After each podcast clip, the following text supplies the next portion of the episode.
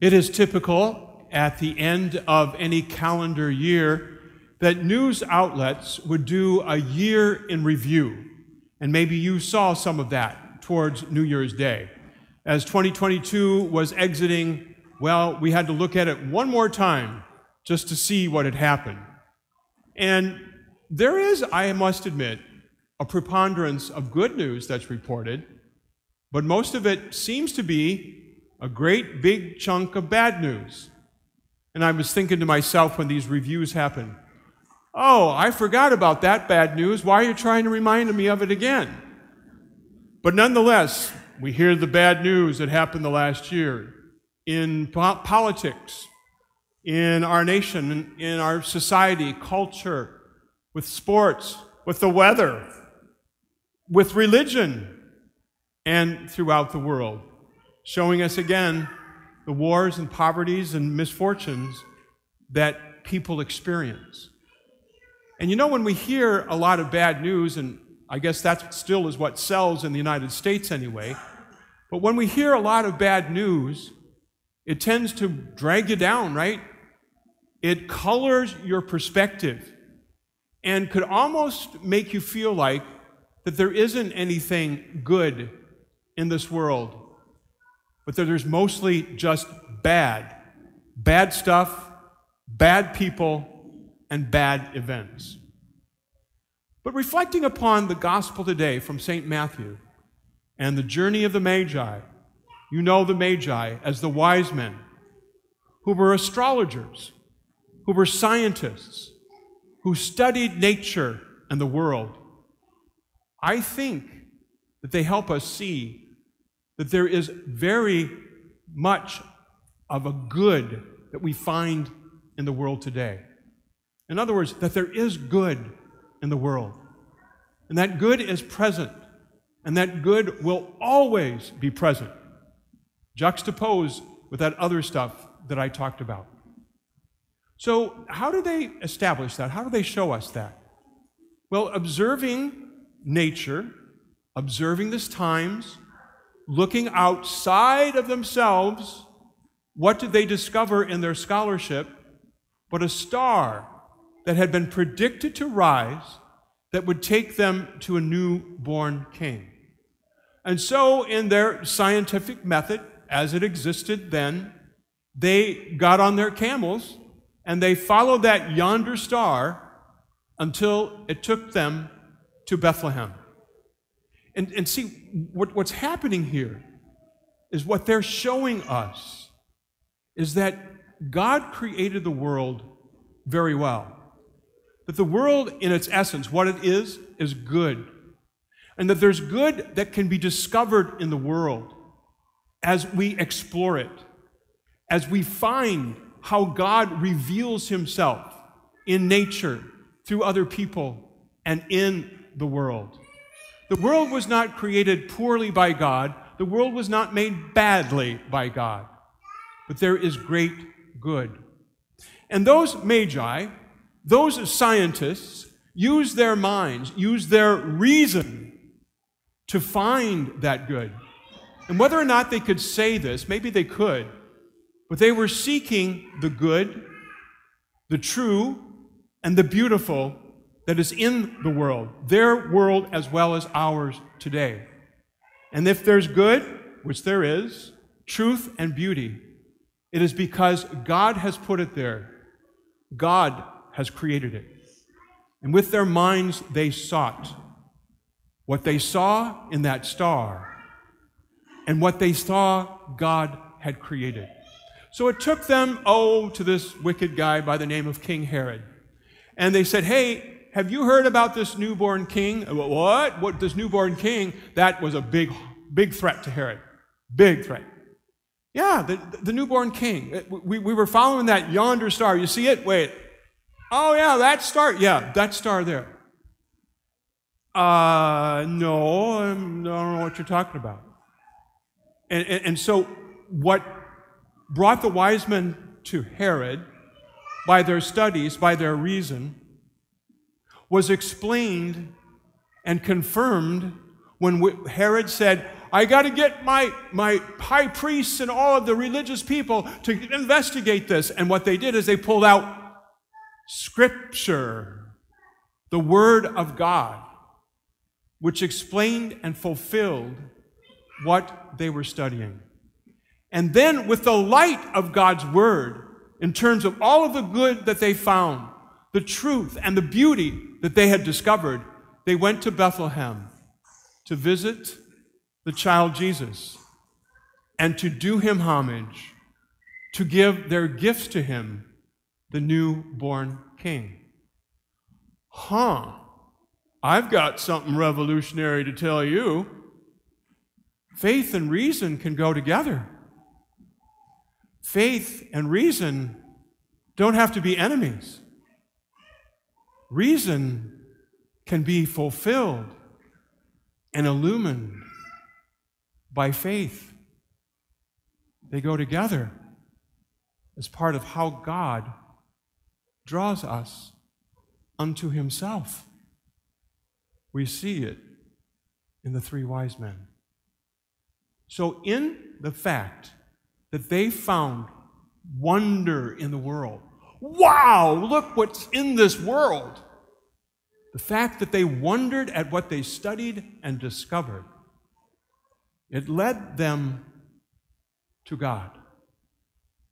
And when they found the newborn king, when they stood, firstly, in the presence of the author of life, Jesus, with the Father and the Holy Spirit when the world was created, when they were present with the author of life, when they were illumined by his word that was spoken about him, that led to him, that flowed from him, what did they do? They got down on their knees and gave him homage. Their wonder led to giving Jesus homage because they had found God as He had revealed Himself to them and to the world.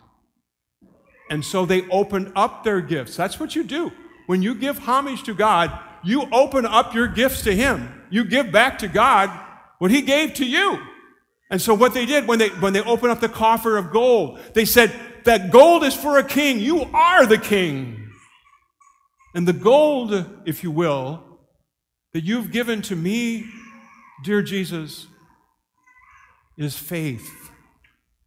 The priceless, golden gift of faith that has ultimately opened my mind and my, uh, my eyes and my heart to see and to know you.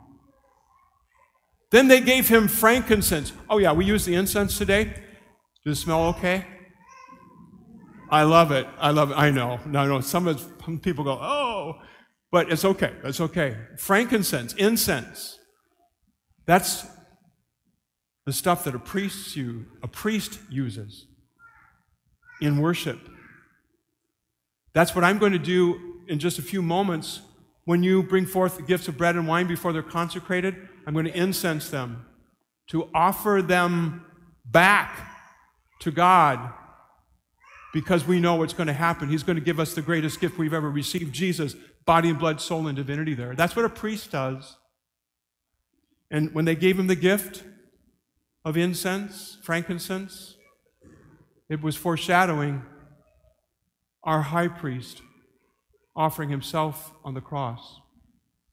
And when they gave him that gift of frankincense, they not only were doing him homage, adoring him, but they were worshiping him.